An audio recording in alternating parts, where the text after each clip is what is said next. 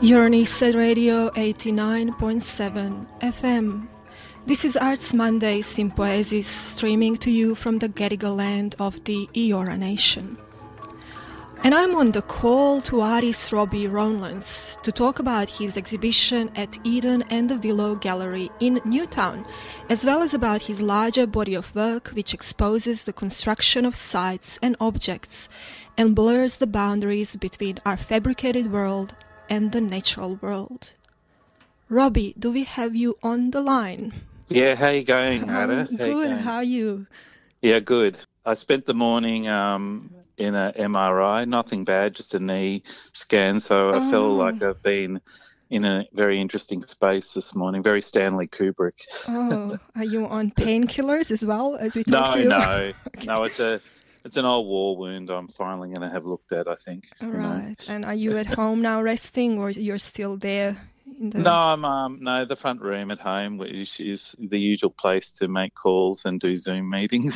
Great, and that is in Melbourne. Um, yeah, it's in um, yeah, yeah. yeah. And which part of Melbourne are you based in? Um, I'm in Pre- what we call Prestonia, uh, mm. Preston. and what's what's the view out of this window that you're making oh. calls from? Oh, very nice. I have a, a lovely old sort of wattle, um, very bushy front yard. You can almost pretend you're right in the bushland, and a beehive on the left hand side, which is they're just starting to get very busy. So it's a, a, really lovely view from here. Mm, beautiful. Is this where your studio is as well, at the same house? No, no, this is my home, and then my studio is a bike ride away up in uh, North Coburg. I've got a tilt slab sort of concrete bunker, which you could see in the images of the work. It's that's in the show. It's a, mm. a lovely kind of, you know, neutral space in a way. Mm. Yeah. And Melbourne is out of lockdown, I assume as well now. Is that the case? Uh, the fr- kind of freedom, yes, yeah. yeah. It's um, yeah. Look, I haven't really done anything that uh, celebrates that. Uh, you know, I haven't done gone to a pub or anything yet, mm-hmm. but everything I've done so far is kind of what I was doing anyway. Mm-hmm. So, um, but you know, that's fine. You know, look, it's a gentle sort of move towards whatever that is, that new thing.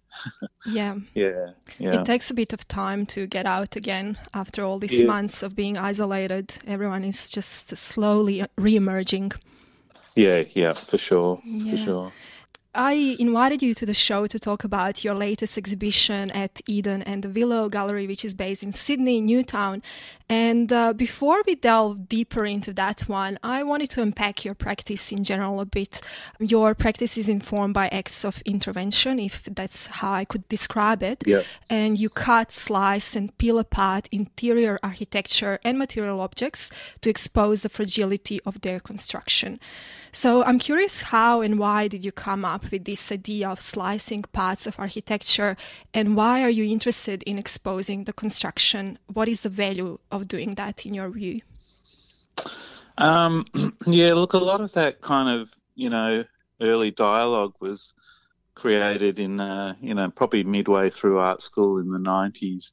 And I'd kind of done a really kind of massive second year of diving in the deep end and part of that was doing a trip through Central Australia, through the Pitjantjatjara lands, and also straight after that, hightailing it to Brooklyn, New York for the second half of that second year of art school. And Brooklyn at the time was still kind of in its kind of rougher edge of its what it used to be, hadn't really been gentrified at that point, but it was mm. climbing towards it.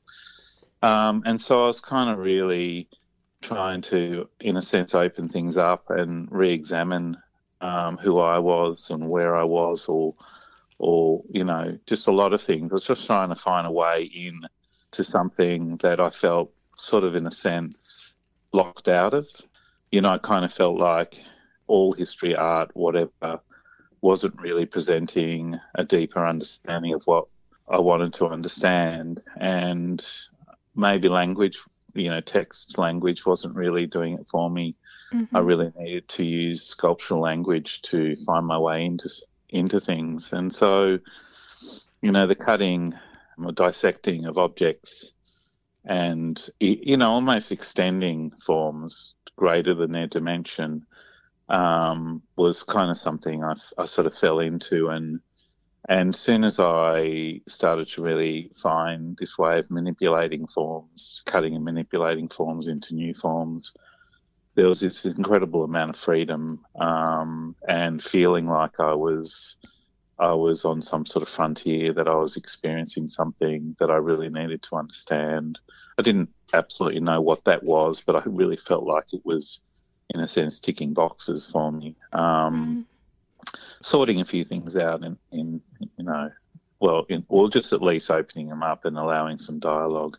So, you know, kind of that's where it kind of began. A lot of it was object based, you know, found objects, particularly New York you know, at the time I was severely impoverished with a, a dollar sitting at 50 cents to the dollar. And, mm. and, you know, found objects were a necessity because, you know, I could just walk the streets and find them. But I kind of like the idea of absorbing the landscape into the studio.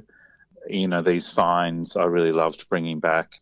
And I felt like I was having this conversation with, directly with the landscape. And then through that, with the people. You know, I, I really felt I was connecting by working with material specific to the site.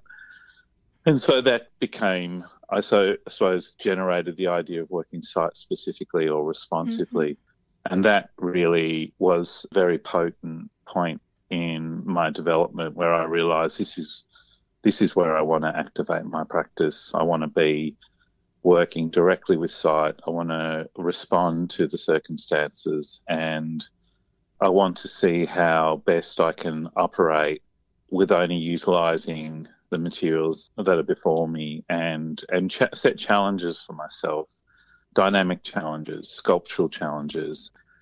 And these, you know, whilst there are outcomes that are sculptural outcomes, they are surrounded by dynamics of the communities that are connected and lots of things that happen at the same time that um, so they become like a kind of vehicle into experiencing different landscapes and communities and mm. you know so it's all it's a massive embodiment of wonder that I sort of fell into and I, I've really loved you know it's like being a 20 year journey now mm. and it's it's been pretty incredible I've I've managed to explore and be part of an amazing amount of landscapes and communities over that time. Mm. And one thing that I'm really responding to in your work, I've seen images of works where you literally peel off a part of interior architecture of uh, usually abandoned buildings. Uh, it looks like they're made of paper when you do that. And you uh, expose the construction of the site. Is there something that you're looking through and for as you expose this construction, or what are you actually exposing when you do this? Yeah, look, I think, um, you know, certainly that idea of how a space um, protects us, frames us, you know, that sort of action of cutting through a very thin layer, mm-hmm. um, skin like layer, and then pulling it back and revealing one that you know, a lot of the time we're surrounded by, you know, 10 mil of material. Mm. feel, what does that mean? Um, they're all questions in a sense, not statements. And then in that, revealing these inner spaces between, you know, in stud walls, these darker spaces and these cavities and gaps.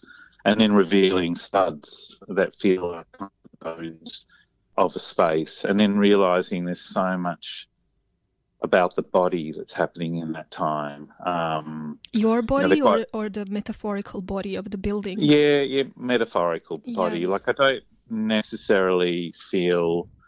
I, I, I, suppose I feel like I'm I'm part of a body, uh, not necessarily my body when I'm in these spaces.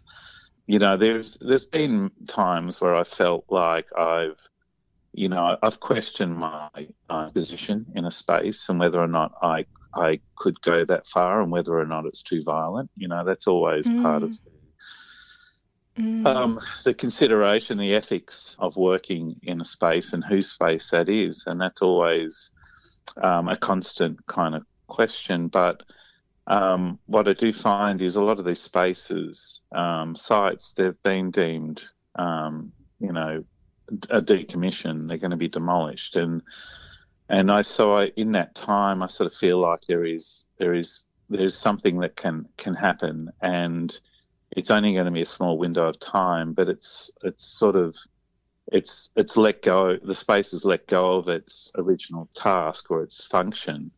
And so it has this capacity to be something else. So mm. i kind of love being part of that moment and and seeing where it could go next and what it can do. And i, I noticed the image that eden willow and you've used with the peeling of the plaster. Yeah.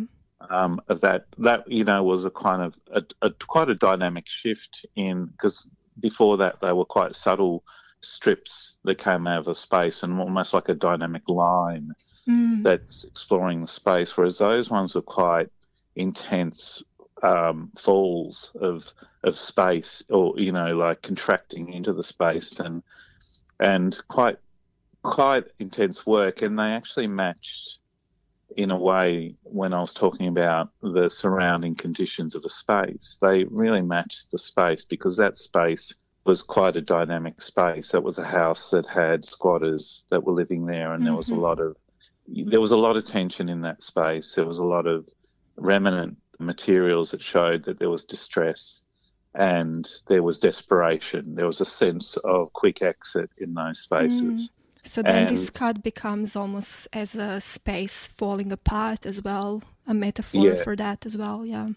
Yeah, like it's it's almost like I realised I couldn't do anything subtle mm-hmm.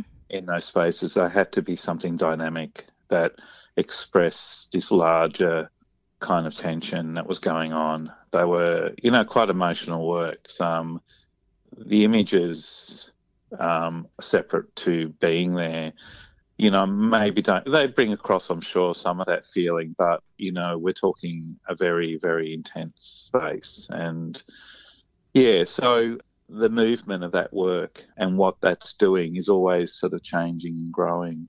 Mm. It's beautiful what you said, the analogy of the wall being a skin like layer and discovering how thin the walls actually are or these plasters. Yeah. Does it make you inhabit the other spaces that you live in in different ways. This awareness of how um, how yeah, thin well, that layer of uh, separation, I guess, from the others is. Yeah, look, even here as I sit looking through, you know, well, it's double glazed windows, but usually they're like a three mil window, and I, I find windows really interesting glass because they an incredible amount of protection until something hits them and breaks mm-hmm. them, but they're so thin and wafer thin and transparent, like maybe a lens of the eye. So there's another kind of analogy there mm. of the mm. eye, the window being like the eyes of the space. Yeah. Um, but I kind of like, you know, if you notice, they they react like body, you know, like with the walls that sweat with moisture, or grow mold in a corner, and glass that steams up, fogs up like your glasses. mm-hmm. um, you know, there's there are wonderful things, and you know, curtains that breathe, you know, like lungs. Yeah. Um, you know, I, I suppose in the empty spaces, the abandoned spaces I explore, I really do spend a lot of time really just being part of them and experiencing all the subtleties, um, all the all the wonderful changes of light. Sometimes miraculous light, like you know, in a sense, you, you can't really figure out where the light's coming from, and how the light at times feels like it's communicating with you, it's following you in the space, and you know, really amazing things like that. Like, I'm not really scared of spaces. I go into spaces that most people possibly would avoid, but I kind of love that sort of tension. I love that high tension where you really feel like you're hyper aware, like every small gust of wind or air or any movement you're aware of straight away and and I think that is wonderful for an artist to be that aware, you know, to, to be noticing at that level. Mm, well, it's kind of a definition of what artist is really an observer, a great observer of the world, I guess. Yeah. In your current exhibition at Eden and the Willow Gallery in Newtown, Sydney, you're presenting a work that is not so much an intervention into a site as such, but an intervention into a series of objects and associated memories, I suppose. So, in some way, it is a much smaller scale of intervention compared to slicing a building. Is this shift from architectural sites to objects a recent development in your practice, or you were mentioning found objects that you were working with in the past, or is it maybe a return to that smaller scale? Well, you know, absolutely, it's a return, and it was a necessary return, I suppose. As I mentioned, like the New York days of bringing in the landscape into the studio, and that was in part, you know, of comfort because I was new to that landscape, and Brooklyn at the time was still on the edge of, you know, it was classed as dangerous, and so being out there in the wilderness of Brooklyn wasn't really on the card. So bringing objects into the studio working was certainly a way to sort of work through the landscape. But I did in New York, in Brooklyn, go outside of my the safer perimeter and eventually work site specifically and kind of stunned a lot of people because no one none of the students would do something like that. But this work, in a way, I suppose, tracks along similar paths because when we were hit with a pandemic, uh, particularly in Melbourne, um, our limitation of where and what and how we can operate in the landscape changed so dramatically. We mm-hmm.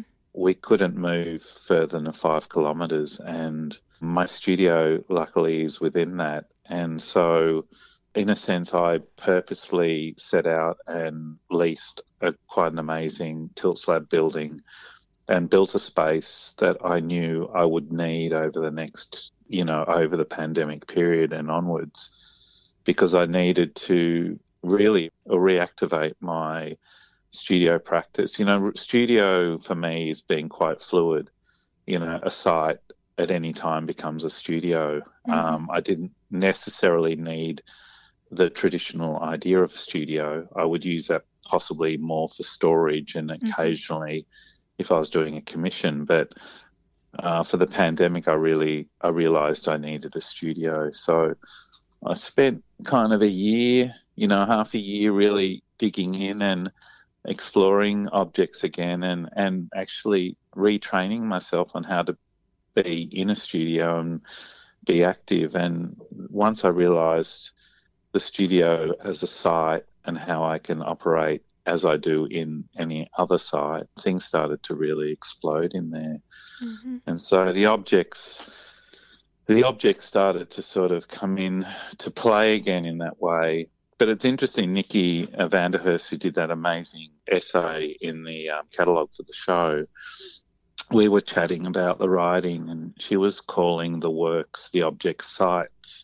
Mm-hmm. And I, I, I kind of thought she had from was leading from the opening paragraph and was just using the word site when she meant object. But she was then she was quite clear. No, I see your objects as sites, and mm-hmm. and I absolutely love that because I I realised like particularly something like the wardrobe. I'd spent a lot of time photographing it and exploring its inner spaces, and I've got these amazing photos where the wardrobe like the drawer underneath when a photo from inside it that makes it look like this cavernous amazing wooden space with this beautiful light pooling in and mm-hmm. you know I, I, suppose it's wonderful to think about these objects as sites mm. um, rather than objects and then then thinking about um, a site like a building as an object you know like yeah. you start to realize it's just about scale then yeah. yeah. I like thinking about body. We spoke about body. I like thinking about body as a space as well. Um, yeah. In, in yeah. reverse, thinking about space as the body and body as the space. Yes, beautiful. Yeah. yeah. And yeah. I was also wondering or imagining what the physical experience for you is this difference between slicing something as large as a large scale space, large scale building, as opposed to slicing something much smaller. How did you physically experience this shift? Well, there's certainly a difference in how full body a space can be. Um, you know, I think when I'm in a a scalable site, I think I love the fact that my whole body is in play, that I have to reach to its corners and elevate myself to reach, you know, past my dimensions.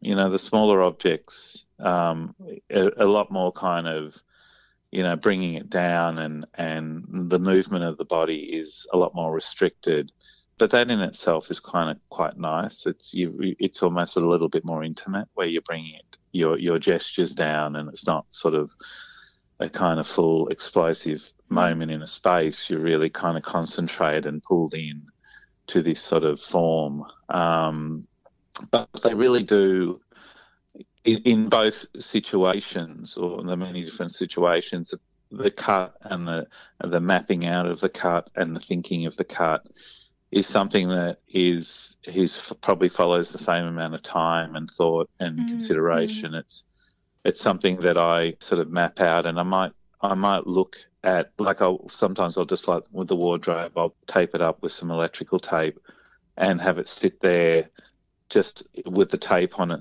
and then in the space for like a couple of weeks. I think it possibly sat there for a month mm-hmm. with this tape on it and eventually the tape would fall off and then I go up and re-stick it and then change slightly where the cut could be and and then think about it again and and then it gets to the time where I'm I'm to cut the object and and that's a quite a dynamic and quick process. It's something that could happen, you know, easily within an hour. Or mm. for the toolbox, for example, you know, it's probably like half an hour's cut, but all the kind of energy and time that's put into considering what and how that cut's got to be dynamically. And also the re- the amazing reality of when you when I've done the cutter, it, it's totally not totally, but it's significantly different to what I think it was going to be, because as soon as you open that space up, it just does something totally different, and mm. and you just go okay, and then you've got to sort of sit and start to experience what that is then. Mm, so it's submitting yourself to the will of the object as well. And yeah. I, I, think I was listening to an interview that you gave on YouTube with, I forgot who interviewed you, and you were speaking about this idea of interaction between you and space, how you affect space, but the space affects you as well. And I think you were quoting or mentioning a book called House of Leaves. Uh, yes, House of Leaves by Daniel uh, Lewinski or something. A beautiful, amazing book that everyone should read. It, it, it's amazing capacity. I was just thinking about it this morning because it's, it's, great you brought that up because if you didn't, I would have. Mm. It's kind of one of those books I came across and I lived it for through the whole. Like it's one of those books that it, you almost taps into your psyche and you realize you're living it. And part of the story is about how the narrator actually gets caught up in the story and becomes the story. So you know, it's quite a wild book, but the way it talks about space and about its dynamic shift, ability to dynamically shift and change and not be sort of static and predictable is so potent. And particularly through the pandemic, you know, I think we've all reinvestigated our idea of space. We've realized that what we take for granted is the space around us is morphing and changing. You know, sometimes our space we're in feels incredibly expansive and fine, and other times, possibly due to anxieties, it starts to sort of push in on us. Mm. And and this book, House of Leaves, without going into the narrative of it, is quite incredible. It's this basic, you know, the basics of a labyrinth of darkness and experience space through that sort of those dimensions. Yeah, it's it's it's wonderful. Mm. You're on Eastside Radio 89.7 FM. This is Arts Mondays in Poesis. My name is Ira and I am on the call to artist Robbie Rowlands. And we are talking about his larger body of work, but also an exhibition that is currently on at Eden and the Willow in Newtown, Sydney. It's called There Is No Way Around, Just Through. Robbie, another thing that struck me when I went to see the exhibition is how precise and beautiful these cuts are. They seem almost surgical in a way, and the absence that is left in the object is so clean that it seems gentle rather than violent. And I guess this is not so much a question, more my observation, but I'm wondering if this precision in the cut is deliberate. Yeah, look, it's interesting because I you know, I suppose I've been, you know, because the tools I use to cut are fairly rudimentary, you know, like a angle grinder with a thin cutting blade and a circular saw. And oh, I have uh, I have adopted for the woodwork stuff a Japanese saw which is ultra thin.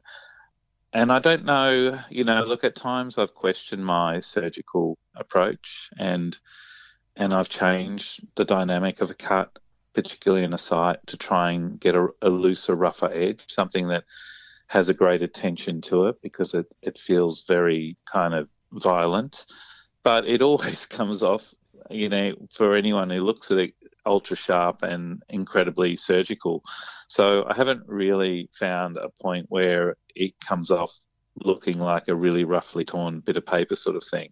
Mm. Um, you think that would look less violent if it was looking more torn? Is that what? No, I think I think it would look more kind of maybe haphazard and mm-hmm. just of the moment mm-hmm. if it had that been torn away. But but it's obvious with the amount of cuts that I've done that that's not my intention, my full body intention. My intention is something that is quite considered, thoughtful, and precise. You know, and and this work particularly, you'll see if you look closely at my many cuts before, you'll you'll see a tapered line and and a sort of dull point. You know, it mm-hmm. never really comes to a point.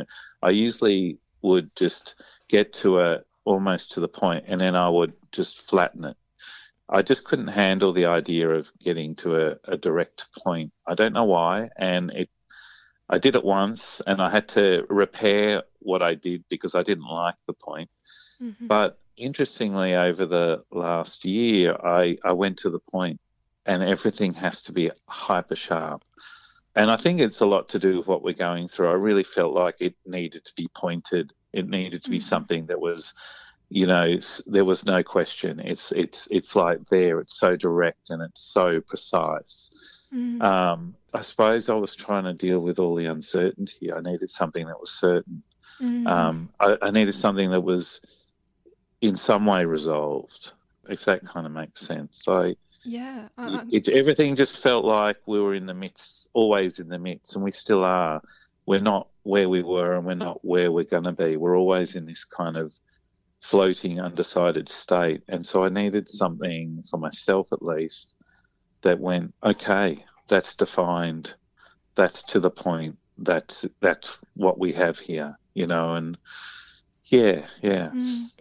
And each of these, what you call sectional cuts, which are displayed on wall as uh, wall sculptures in a way, they're displayed also alongside a photograph of the original object from which the section has been extracted. And these photographs display the absence left in the object, and they have this eerie quality, I would say.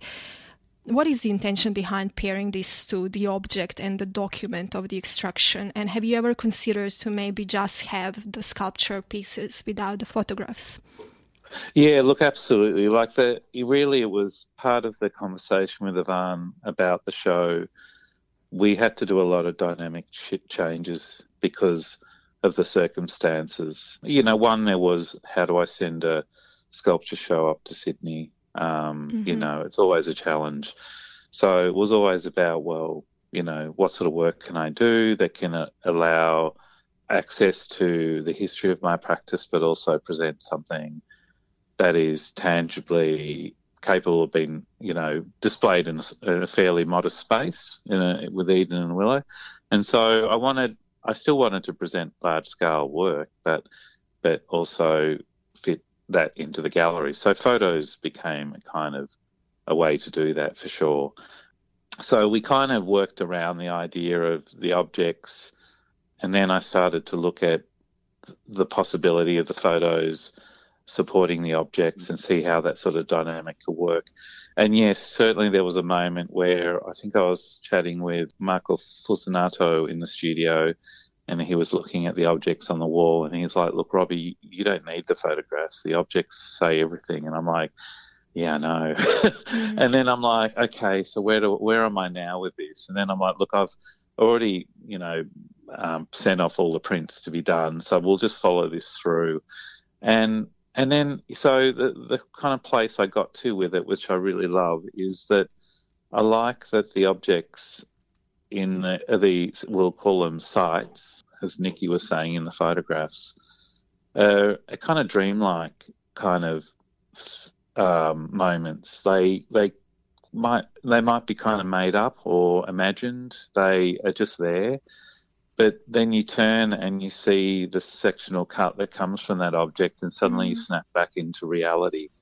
Mm. And so, if you stand in the middle of the room, you can look at the object in the, this dreamlike space mm-hmm. and be part of that wonder, but then you can turn and tangibly see this physical form yes. that is the evidence and kind of the factual evidence that mm. you needed to qualify the fact that the other thing wasn't a dream. And you know, you can sort of see how I'm leading a little bit into our current state of mm-hmm. mind. Is we're constantly bombarded with this kind of, um, you know, vagueness, and we need tangibility in it. We need something we can grasp and go, okay, I've t- I can touch that, yeah. and and that makes me feel like it's real now because everything seems sort of invisible and yeah. sort of imagined. And mm. so I've, I've come to really love that kind of combination. I, I absolutely kind of agree with Mark, what Marco was thinking and what you also talked about is those sculptural sectional cuts can absolutely exist on their own. They don't need the photographs, and and the photographs can exist on their own too. So there's some, you know, there's some movement there, but at this present time, I do like that kind of point where someone could be in that gallery and, and stand in between these works yeah and and, and be in the moment you know? Mm, yeah. yeah. I did respond to what you are talking about. I thought how the photograph engages my eye and maybe more cognitive contemplation. You speak about it being dreamlike which is true. And then i turn and there is this other object that is totally related to my body because i move around it as i watch this sculpture or observe this sculpture. So this shift between maybe the mind or the dreamlike state and the physical state is quite profound and meaningful, I think, in the work. Mm. So it uh, it has a function, and also another thing that a photograph brings is this sense of loss.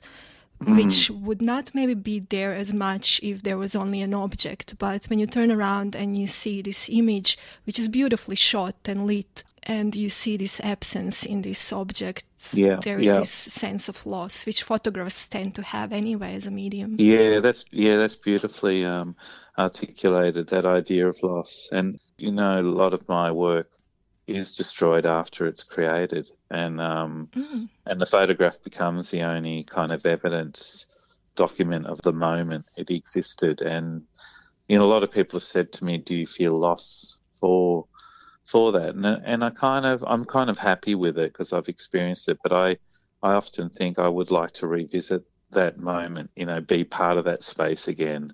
Mm-hmm. Um, you know, I didn't destroy these objects; they're in my studio, so yeah.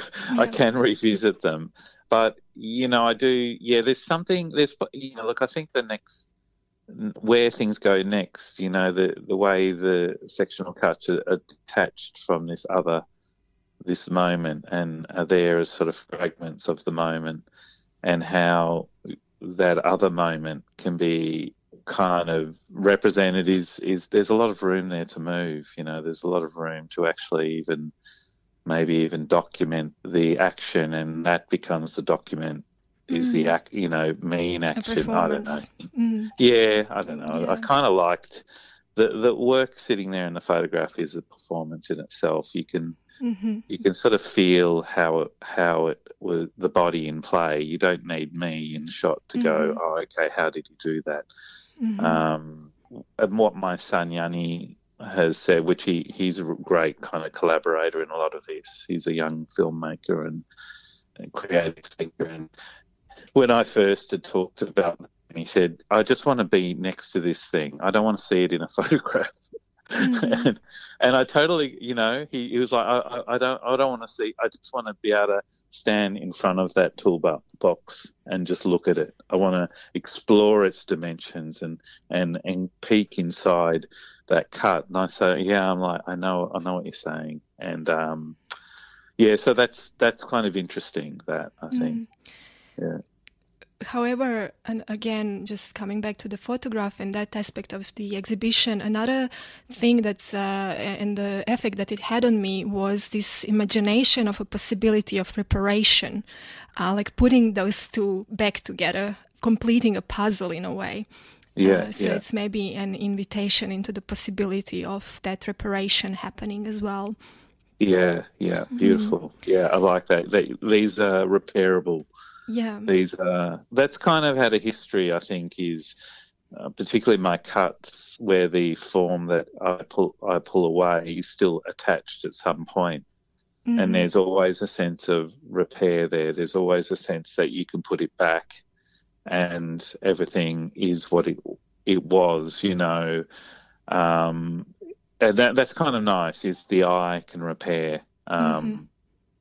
And but also the eye can follow my movement of of how I've actually cut and, and manipulated something. Mm-hmm. There's a lot of access, and I suppose that's the over overall kind of consideration here. It's it's about access. It's about allowing the possibility of people being part of my process and and following my attention and my movement of my body and feel the way I make these works.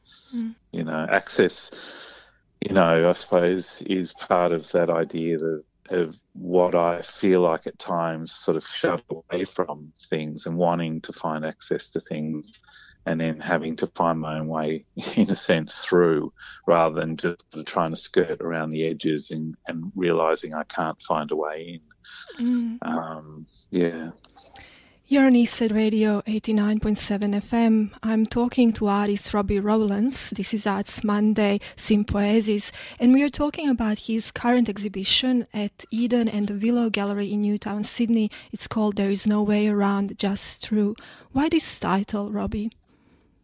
Uh, well, there you go. I kind of touched on that. I, that was a lovely kind of um, key conversation into it. It is about that idea that, you know, I think you just get so frustrated with kind of skirting around the edges and going, so what have we got here? How do I get into this? And then realizing there's only one way in, and I just got to go straight down the middle, or you know, and, and you know, I'm kind of leading into this sort of being. There's things about being shut, you know, the gatekeepers we have around us, and realizing that there is only one entry point and they're stopping you from entering. But then you start to realize, like these objects I've cut, is, you know, they have designated entry points, but you have the power to choose another way through. Mm. Are and you speaking in metaphors here as well? I Are you talking um, about objects only or broadly? Well, well, I am t- talking about objects only, but I'm talking in metaphors. You know, is the things are set up in a way that suggests that there's only one entry point, and you just think, oh, that's the way I have to go, and if I can't get through that way, then I just have to give up. And and that's partly a lot of how I've run my career. I, I've realised quite quickly after art school that if I followed a certain line, that it's going to be the same line everyone else is following, mm. and and my ability to to access the things around me in the arts institutions and um, industry is going to be incredibly hard. So I have to find my own path, my own way around and through these things. And so I, you know, and so I sort of developed my own sort of technique on how to do things. I don't know if I've created my own little island here. I, at times I feel like now the arts institutions are scared shitless of me or something. I don't know. I'm, I'm going to do something to their place that they won't be able to turn back. But anyway, yeah. So the title came when I was going to. I went and saw a concert with Gareth Liddiard from the Drones, and it was the last concert before we went into lockdown for the last, literally the last run we, we've been in, which has been forever. And I knew when I sat down to listen to him that at some point I will come up with a title. And I don't know if it was word for word of what he said, but that title came to me halfway through the show. And mm-hmm. it was about that idea of just being so frustrated and thinking, I'm just going to have to go straight through the middle here.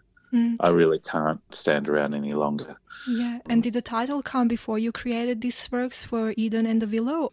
Were they made under the banner of the title? No, I think the title came after. Yeah. Yeah. Mm. Yeah, the title came after. I think I got to a point where I realized I needed something. Yeah. And uh, these sectional cuts, uh, as you call them, uh, they are of three particular objects in this specific exhibition. Uh, you mentioned a wardrobe, a toolbox, and then there is an industrial locker is there a reason why these three objects, or were they just randomly picked? Uh, well, I can't say they were random because I, you know, like things like the industrial locker, I specifically set out to go find one. So there's kind of these waking moments of like, of crazy, I needed an industrial locker now. So onto Facebook Marketplace, go and find an industrial locker, and then back to the studio, and I've and I've set myself up. And so I, you know, I reading um, uh, Jean Christo's book my son gave me for my birthday, and there was a great quote in there about how they'd like their work to be read like a book. And I thought about the idea of my work being read on a song, and and so I sort of see these kind of objects as forming a line in a poem, and that might not be as clear in its defining. I, there's specifics of why is there a locker there in my space, and why is there a wardrobe, and why is there a toolbox. Now, the wardrobe I had f- forever. I ca- I've been carrying that thing around in studios for like way too long. I always had this plan to do something with that wardrobe, and for about maybe four years, I've been working on this idea of horizontal or cuts or horizon line based cuts. And I thought I've got, I really would love to do a horizon line cut through the wardrobe. Um, so that kind of was really something that's been planned for a while. I really like the idea of this sort of levitating top section with the lower half. And I'd done wardrobes before, and what's incredible, and it's in the writing by Nikki, is that this moment when you cut a wardrobe the perfumes mm. that come from that wood, you know, just mind blowing because the wood would have soaked in an incredible amount of um, you know odors from clothing and the bodies of many people that own that wardrobe over history in its history, mm. and you cut into that wood and that perfume in an industrial warehouse would fill the warehouse and you could smell it for weeks. Mm. And there was one wardrobe I did in a show called With What Remains for Not Fair in this really, really decaying space. And when I cut and exposed that wardrobe in that space, it totally took over the space, the smell of it, mm. of that wardrobe. And so that was kind of wild. I think I love that idea that this, this there was another sense that obviously you might get from whether or not you can smell that odor in uh, in the willow, but it's it's a lovely idea that there's mm. this other sense that happens. And and I love um, how this uh, when you speak about sense, it's uh, touching upon concept of memory as well. The memory that is stored in the smell. You're speaking about mm. bodies that uh, interacted mm. with this object in the past. And one of the things that I think uh, Nikki van der Horst, who wrote the catalog uh, text for the exhibition, writes also is about this uh, inaudible language of objects. And she cites Walter Benjamin here when she suggests that objects communicate the mental being of those who experience them. So mm. I am hmm. interpreting this in uh, terms of objects being filled with memory and meaning, and uh, maybe having a certain charge that you cut through basically as you uh, make these uh, cuts and peel things off. Yeah, yeah. Because I was thinking about Doris Salcedo's work, and you know her objects she works with are incredibly loaded. You know, they're drawn from specific situations of loss and you can really, you know, point at that object and say that object it comes from this specific situation. And so I, I, I kind of like these objects. Uh, they're just drawn from a landscape, and their ownership, their previous ownership, is unknown and vague. But it, you know it's there. It's in those sort of memories and of the smell and all the markings and the and sometimes text that's written on the form, um, and even the text like the wardrobe of its original maker. And all these things are there in its history. And I like that ambiguity of where an object's come from. Um, because it starts to it, it, starts to open it up to be able to communicate with a lot of people and not become specific to one. Mm. Um, but a toolbox that you used, that is a personal object as far as I understood. It's something that belonged to you and your brother passed by your father. Actually, no, yeah. Actually, I sort of thought there was a small part of me that thought maybe that writing might lead people to think that it actually wasn't, mm-hmm. but it was more of a memory that I I thought of at the time was the toolbox was something symbolically that was a moment in my upbringing where I, I specifically remember my father giving my brother and I a toolbox each, and with a hammer and some nails and a few things in it, and then and then we're like, okay, great. And then it was like, well, okay, well, we'd like to make something, and that's where it ended. It was like, well, mm-hmm. you just guys just go off and do whatever you want. I'm going to go and do what I do, and suddenly it was like, oh, okay, that sort of special relationship that you thought was going to be activated by this object actually never really continued. It was, whilst my father was an incredible maker, a really amazing maker, he was a master of the miniature. He used to do a lot of miniature railway stuff and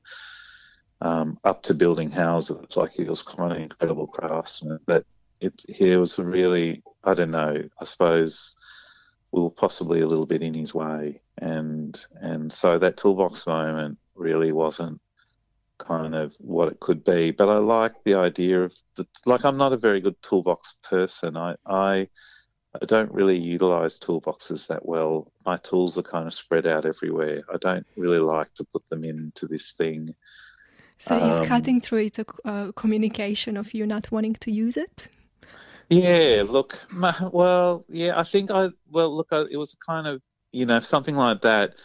The cutting through, as I said, is this opening up of questions, is mm. of like going, okay, if I if I could just stare at the toolbox and think, well, okay, what does this mean to me, and then get nowhere, but then suddenly I I, I turn it on its side, which also suddenly uh, on its end, which suddenly changes its dynamics, and then I cut through it and there are so many questions that come from that, and there's so much more dynamic and intrigue in its space, and and then in the sectional cut on the wall, uh, how the dynamics in that so much more than you'd expect from a toolbox, mm. and so I suppose I'm empowering that idea of just a toolbox as being more than just a toolbox, and and it being capable of speaking about a lot of things. Um, I don't know if it necessarily resolves anything, but even though I've titled it reparation, and and I love how Nikki writes about the two as being, you know, symbolic or uh, capable of talking about this sort of togetherness. Um, I do like that they just open up um, the possibility of thinking about something. And and I followed up, you know, like I realised only today that I was thinking oh, I bought my my daughters each toolboxes with tools and enough to be able to be active. And when they need something they can they've they've got that toolbox so that if they need to measure a wall or a bit of furniture there's a tape measure in there or put a nail in the wall. There's a, a hammer and nail. But I was thinking even though I'm quite active with them, I have to really make sure if they want to make something, I'm there for them, you know. Mm. Yeah. Robbie, thank you so much for taking time to talk to us on Eastside Radio 89.7 FM this morning. It's been amazing, and it's so good to bridge the gap between Sydney and Melbourne. The exhibition space is called Eden and the Willow, and it's based on 16 King Street in Newtown, Sydney. The exhibition is called There Is No Way Around, Just Through. And I was in conversation with Robbie Rowlands. This is Eastside Radio 89.7 FM.